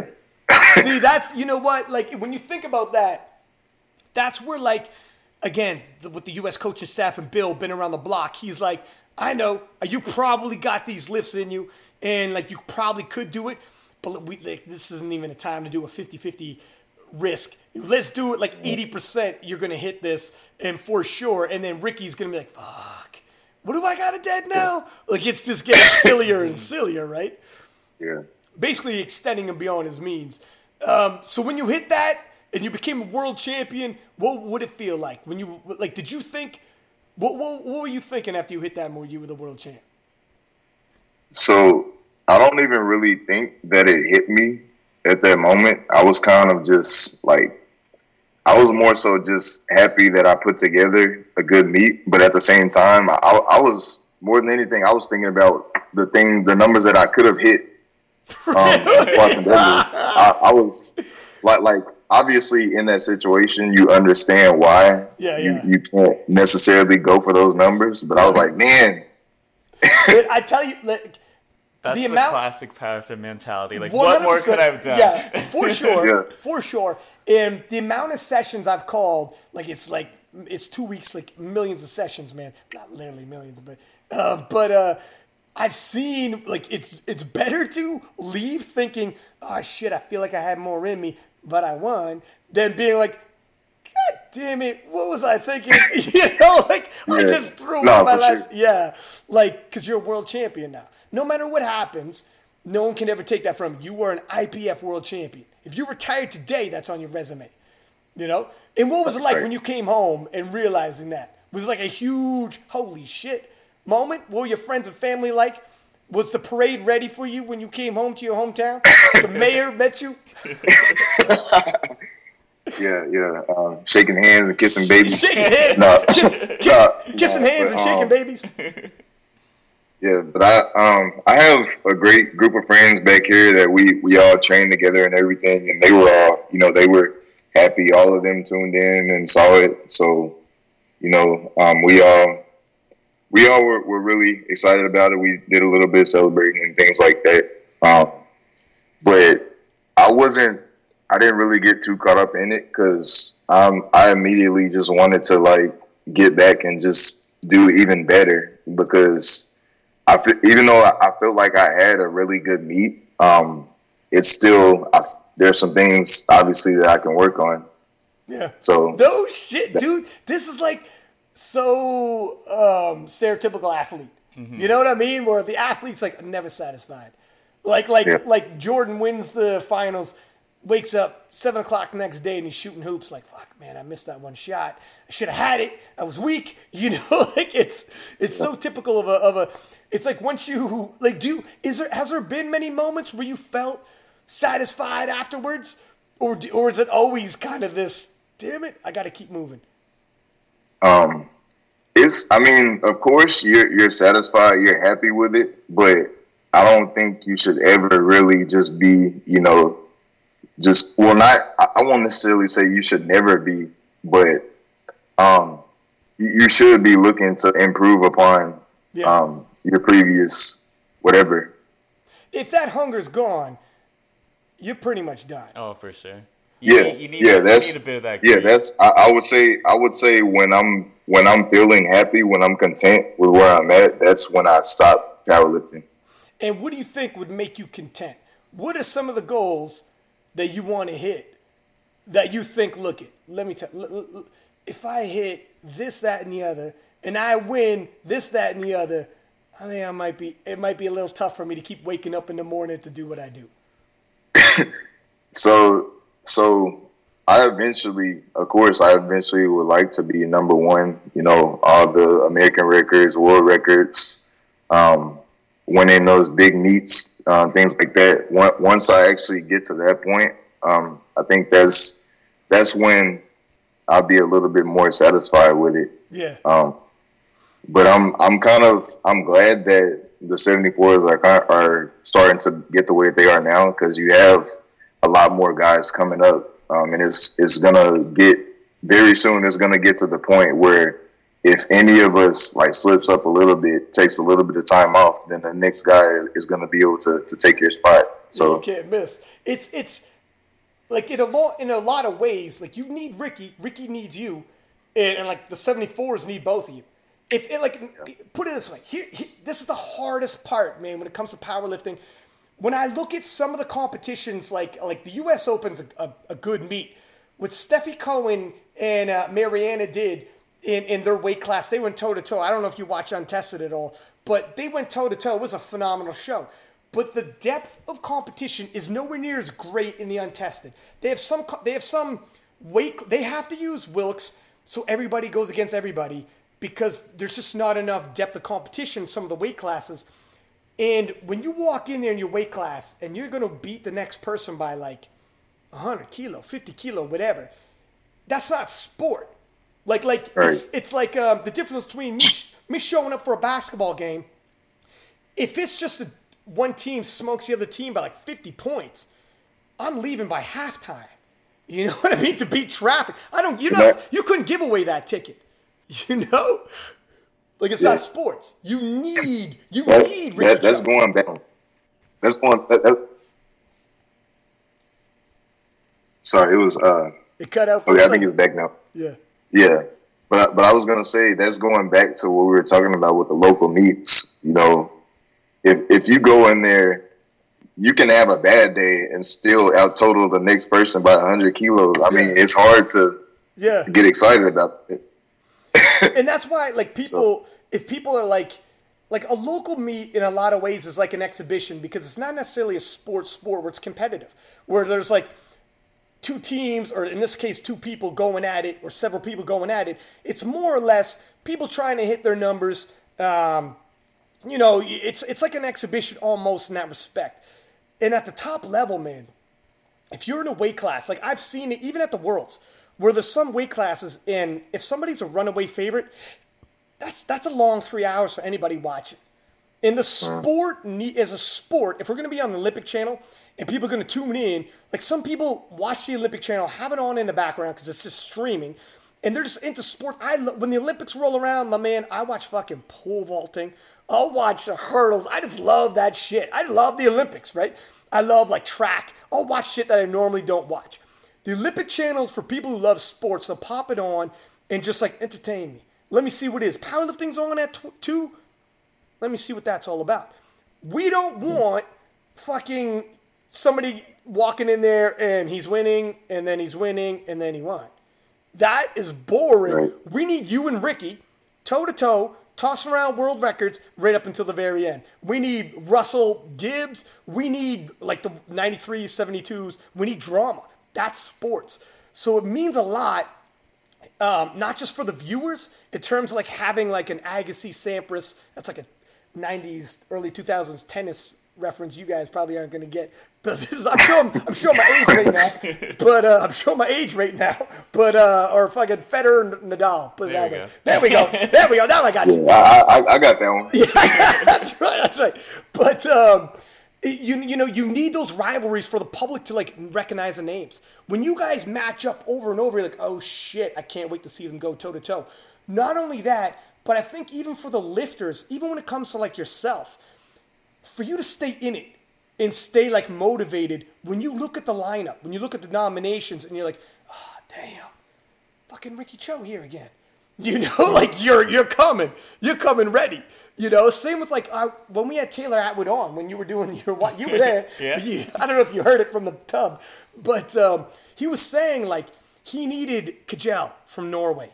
You know, he needed – who also won the Worlds in seventy-four kilo, phenomenal lifter. Didn't have a great day at these Worlds, but he's a great lifter. Um, he needed guys like that to show up because Kajal actually beat uh, Taylor in two thousand seventeen for the world title, and um, and he needed a rival, you know. And he talked about like to push me, Now, he ended up not having it that day, and fuck, man, it's going to be a hot minute. You, you fellas you fellas got to catch up to this cat and, and, and make him uncomfortable. But, like, it makes it better. You know, it makes the sport as a whole. Um, do you think you guys, when you're looking ahead and you see, like, seven ninety, are you like, God damn, that's a big ask? Like, what, do you, what are your thoughts when you're looking at a guy like Taylor? Or do you see, like, look, give me a few years because progress comes quick? Yeah. No, I mean, I think it'll um, – I can definitely speak for myself. Like, it, it'll definitely come with time. Like, just seeing uh, how much I've improved just over the last couple of years. And, I mean, especially with my deadlift now, that, that was the main thing kind of keeping me behind. That was my main crutch, and now that's coming up too. I seen that. So I, seen I seen that one dead session you posted. Yeah. That's moving. So, I mean, I mean, it's getting to the point now where I don't really have weaknesses anymore. So it's just going to be a matter of just um, increasing those numbers more and more. And I think it, it'll definitely come with time. And and you know what? Also, I mean, I just remembered this too. Um, Taylor was flirting with, and I don't know, he might have just been spitting game because he does that when he comes on the podcast. He's he's a good talker, man. When he comes on the podcast, he gets people like, oh, shit, did you hear what Taylor said? But um, he was saying he was thinking about if he wins Worlds, wins Best Lifter, uh, beats his rival Kajal, um, who was his like chief rival leading up to that. He was like, might have to move into eighty-threes and give these boys something to worry about. And host, man, if he's hitting seven ninety as a seventy-four, I mean, I don't know. eighty-three, like, like they're, they're they're pushing a lot of weight. eight thirty-three by Russell's big, but seven nineties as a seventy-four. Like, it'll be it, interesting. It, I mean, if he put on mass, you know, if you start doing adding it up, like seven nineties to seventy-four is mind-boggling. seven nineties and eighty-three is phenomenal. Like, that would have been like almost on the podium, just shy of podium, and he probably could have hit podium if if he was fighting for it as a seventy-four. Now, yeah. Would you be relieved if you went to eighty-three? It'd be like, no, I wanna, I want my chance at. No, I, I, I say, I talk about this all the time with my friends. Um, I, I don't want them to move up. I want them to stay here. Like you, like some people are happy about that, like hearing big guys move to different weight classes or whatever. But I'm, I'm like, I want that competition. I want somebody else, you yeah. know, that's like pushing me to, to get stronger. And I respect so. that, but myself, I'd probably be sending messages of cheeseburgers and shit, making them hungry, and sending them sending them coupons for Domino's Pizza and shit like that. I buy them like a fucking gift certificate for a grocery store. Send them messages. I bet you, I bet you couldn't be Russell. That's right. I'm like, listen, listen, man, Russell's talking mad shit about you. Can you believe that? But um, that's me. I mean, that's me, and that's, you know, you're you. But uh, so do you think in, in the future, um, looking at the seventy-fours, who are some of these other dudes that you were talking about by name? Because I'm always I'm always scouting for King of the Lifts podcast the whole night. Um. So, of course, you know, Ricky. Um, Zach, Zachary D. Costanzo, um, he just squatted six hundred in a meet. I think he was like yeah. the, the third, seven, the third uh, seventy-four to He's do young it as hell or something too, like that. Is he like twenty? No, he's he's maybe like twenty-four, twenty-five, oh, somewhere around there. He's, he's an old man. So, I mean, he's open, but he's pretty young. Okay. Um, well, are, are you talking about just the juniors or? No, well, total. Anybody. Anybody in the seventy-fours. Um. So, yeah, him. Um. I know you saw Austin Perkins. Um. He just had a really good meet. Yeah. Yeah, um, oh, yeah, that, shit. At the university uh, world championships, yeah. dude. Yeah. When I seen that, I was like, "Yeah, bang, stars born, man." I didn't see him coming either. Did you know about him beforehand? Yeah, I did. Um, the main thing with him was getting his bench up a little bit more, and it looks like that's starting to come up. So he'll be he, and I think he's only twenty, so he's definitely going to be somebody to look out for. Yeah. Uh, in the next few years. Um, let's see here. Um, and do you follow these guys on, on Instagram to keep yeah. an eye on these cats to be like, where are these guys at? Who am I looking out for? Who am I looking? Yeah, we and all we all follow each other. Um, it seems like there's always like a, a random like young nineteen, twenty year old just coming out of nowhere. Okay. Just always, man, always. And I'm telling you, you got to keep on your phone in the camera roll pictures of cheeseburgers, bro.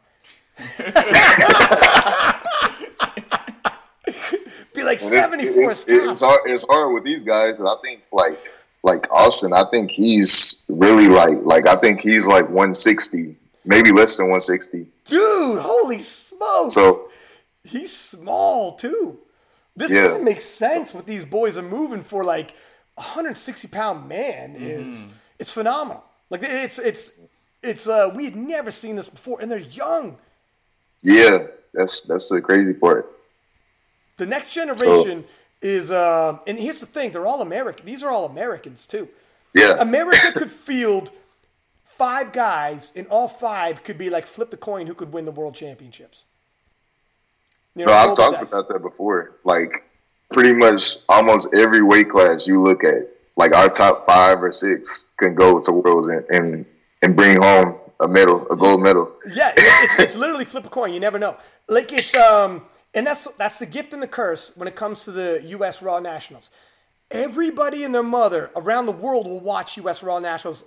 Like the like the streaming's big. You got got people like in Europe who will watch it because it's so competitive. Just like just like I was saying about sports, if you love powerlifting and you want competitive, close, that's it. That's as competitive and close as you get. You want people you recognize, names you recognize and care about. Most of the Americans have good social media. A lot of the Eastern Europeans, Europeans post like once every two weeks, once a week. You don't really get to know them. It's hard to root for them if you don't know them so well. People actually start picking favorites when it comes to like the Americans because you know them. You're like, ah, I heard him on this podcast. Oh, I seen him on like, you know, his Instagram. Seems like a good dude. I'm rooting for this guy. I'm team, insert the name. But, um, and, and it's competitive and close. So coming up in the U S, even if you don't even make it to the world, by the time you make it to the world championships, a lot of people know who you are. Even if you don't make it, you'll have people all over the world watching you do your thing, which is pretty cool. Like I'm like when I first started powerlifting, that just wasn't that was never an option. Nobody gave a shit, no matter how far you went. So to make it to the national level's cool. Flip side of it, fuck man, you guys gotta go against like a murderer's row of lifters to get onto the world team. Yeah, yeah, it's it's definitely and it's, it's just gonna keep getting harder every year. Yeah, like um, I mean this, like I said, this year. The I mean, our whole primetime session is probably is going to potentially total over seven hundred kilos. That's ridiculous, man. That's ridiculous. I remember, like, it wasn't long ago at all. Um, there was, like, nobody over seven hundred seventy-four kilo class. Like, that was, like, in your eighty-three kilo. There was every, everybody was in the seven hundreds, eighty-three kilo. Like, like at the top, I mean, the top guys. I mean, everybody's in the seven hundreds, but only the top guys. And now you have, like, seventy-four kilo juniors hitting that. It's like, oh, damn. Like, everybody's got to step their game up. Because I think, here's another thing, the bigger, the more the live streams, because um, people are dumping money into the live streams. You probably noticed the I P F, we have like a, a for real camera, uh, or sorry, T V team that's there. Like, that's what they do is their job. They're not powerlifters. They didn't give a shit about powerlifting before they got into this. They were T V people, went to school for television, worked for the B B C. This was their job, filming television. Came on, learned about powerlifting, but they're there because they kick the shit out of doing T V. So that the streaming quality is like you're watching E S P N. That's what they wanted.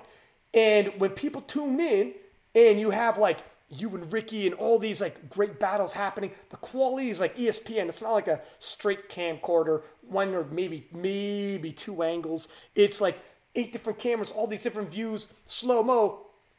You, when people tune in and be like, oh shit, and they get interested, the talent pool again rises because you're reaching more and more people. So these dudes, mm-hmm. these genetic freaks who would ordinarily go into track and field or go into whatever other sports, powerlifting's starting to get them. That's why you got these twenty-year-olds who were like, oh, sh- how the shit? Because like we're it's getting big enough. You know, dudes are like, hey yeah. man, I could get like a lot of followers, become Instagram famous and, and do my thing. I'm a strong guy. I'm not playing football or soccer or whatever. I'm gonna I'm gonna do, be a powerlifter. Ten years ago, man, ten years ago, if I told people I was a powerlifter, they thought I was a bodybuilder. When when I, I, them, when I this is my mother. This is my mother. I told my mother I'm going to the World Championships. It was this. It was an Olympic year that year. She told her friends at work I was going to the Olympics. like, no, it's no. The, the funny thing is um, that. Um, when I went to Worlds this year, that was my family was saying that I was going to, to the Olympics. I had the same thing. Yeah. Like it, it's like it, it's. I mean, it, it's funny because I mean you understand because they they don't really know as much about it, yeah. and you have to like explain it to them. But but it's just funny in the moment, like when they're like, yeah, yeah, this is uh, Michael C., my, my my grandson or whatever. He's going to the Olympics. Yeah, yeah, it's just funny. You, you almost don't want to correct him. God damn it! It's, it'd be yeah. a good story if I was, and it's my grandma. I can't. What am I going to do? You're like, like Yo, oh, well, I, you know what? I, I'll just run with it. Yeah, I am yeah, going to the Olympics. Just run exactly. Fuck. Did they? Did your family tune in and watch the live stream? Uh, yeah, they all did. Um, it was. I mean, the time difference was crazy. It was like a seven-hour difference or something like that. But I think it still was a decent time here. It was like twelve p.m., something like that. So most most of them were able to watch. No shit. Don't tell me Grandma stayed up till twelve till midnight. She, she probably starts no, her day no, at midnight. No, no twelve p.m. Oh, p m, p m Okay. No, that's okay. That's okay. And yeah. she's probably got nothing else to do. Is she retired? um. Yeah. Well, yeah. But, um, you know, they still... They move around a lot. They move around. They fill their day with something. God knows. Yeah. Um, and if it's on the Olympic channel, she's probably, see, I told you it was the Olympics. I fucking told you. he's, he's one of them gold medal Olympics, Michael. No shit. Listen, um, we've had you on for a little over an hour, man. Uh, thank you for being on here. Um, a couple things before I let you go, though. Uh, first off, do you do coaching yourself? Um, I don't currently. Um, my I... coach my girlfriend. Um, okay, okay. But I'm I'm I'm look I'm looking into um, maybe getting started coaching uh, soon. Um, but as of now, uh, I don't I don't have any clients right now. All right. Well, let me let me give you a little bump just in case you want some people shot your way. How do people reach you? Um, either follow you on social media because they want to follow because man, you're pushing some major weight. You're in the mix of like probably the most competitive weight class or one of them. And you got some battles ahead, so it's always entertaining, especially if you're talking shit over social media.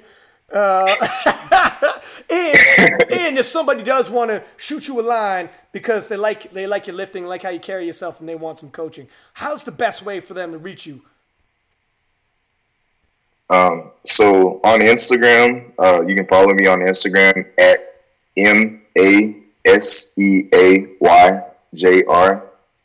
Um, So, yeah, that, that's going to be the best way to reach me. Just follow me on there.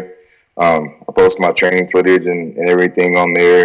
Um, so just shoot me a message. Uh, just look at the training footage and just enjoy it. yeah, yeah, and we'll get it popping. And um, is there anybody you want to thank before we let you go as well? Um, so I want to thank uh, my coach Marcellus, um, all of my friends at home, all, all of the Metroplex and P O D fam. Um, everybody else, um, family and friends, any other family that might be listening, uh, thank all you. And, and a shout and thank, out. Well, and, and any anybody else uh, that follows me on Instagram that supports me, thank thank all you guys. And, and a shout out to Bill McCarthy for his attempt selection, keeping you in the pocket. Yeah, yeah. shout out, shout out, shout out to Bill for yeah. for uh, not letting me um, yeah, get get too big. Too- That's right, that's right. Get too big for your bridges. All right, listen, man, thank you for coming on. Uh, yeah, you're in like one of the best weight classes, so I am sure we'll have you on again. You'll be in the midst of some more battles. Good luck with training, man, and we'll be watching. All right, thank you so much. Uh, it was great talking to you guys. No problem, man. Talk to you later. All right, talk to you later. And there you have it. That's a serious problem I have. So many people are like, yo, so when are you going to the Olympics? And it's kind of like my head goes down. Powerlifting's not the Olympics. Yeah, it, it's one of those like, fuck, because I'm up there now. Like if you told, how many people did you tell I was in the Olympics? Like all my friends at work. And I'm like, I don't want to, don't, don't go back and correct everybody. Like, fuck it, I got to live this lie. Or do we go around and like, at one point, uh, my mom was a nurse. At the time when I'm telling my story, and I worked at the hospital. So I worked with these people, and she told like everybody and the mother I was going to the Olympics. Here's the problem. Now I see these people, they're like, hey, good luck in the Olympics. When you going to Beijing? when, when you leave, when's your flight? They're, and when, when you, he'll be on the computers Googling when's he, when's he competed. Here's, here's the here's, here's the thing. The Olympics Olympics are on fucking television, so it's hard to lie. And when the Olympics started and I'm still there, they're like, what are you doing here? You don't have a flight?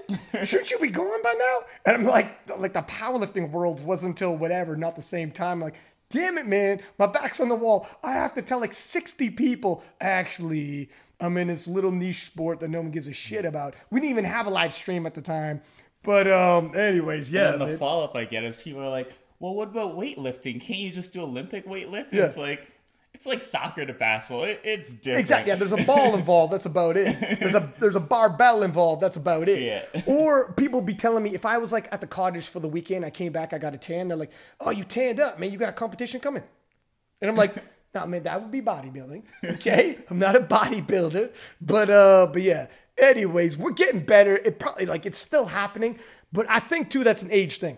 If you talk to most people, twenties, thirties, they know what powerlifting is. Yeah, yeah. I think there's, like, a cutoff where, yeah, you get older grandmas and, you know, parents. Some of them might be, like, because it's old school. Mm-hmm. Their their generation did not grow up with powerlifting. No, our generation is growing up with powerlifting. We got powerlifters with, like, tons of social media. Oh, one hundred percent. Um, but anyways, it's good to have him on because, yeah, man, he was in the midst of a battle. And uh, the seventy-fours is absolutely ridiculous. One of these crazy weight classes, especially the juniors. So some of these weight classes right now, I think the one oh fives next year at the Worlds um, in the Open is going to be, and this is a little early, but early forecast, one oh five is going to be absolutely crazy in the Open. Oh, one hundred percent. But if you look at... Um, If you look, and we have Emil Norland coming on from Sweden, who won the one oh five juniors, and we talk about it, like, man, it's going to be nuts up. But if you look at the juniors in the years to come, what's looking, shaping up to, and people could come out of nowhere, things change. People skip weight classes, things change. But if you're looking at the juniors, the seventy-fours, man, look like there's going to be, like, it's so tight. It's going to be spicy. It's going to be spicy, man. You, you start sending out pictures of cheeseburgers, man. Get, make some room for yourself. Or eat the cheeseburgers yourself. But, uh, yeah, and then you got to fucking do battle with Russell and shit. But, uh, but anyways, glad to have him on. He's a good guy. Met him at the I P F Worlds and obviously a phenomenal lifter. So, if you're listening to this, give guys like Michael C. the props they deserve. Give us high ratings. Post it up in your Instagram um, stories. I will repost it so that people hear about guys like Michael, hear their story, hear about all the lifters that he's competing against, and everybody gains and everybody's good. From Six Pack Lapidat, Caffey Fitness. Peace.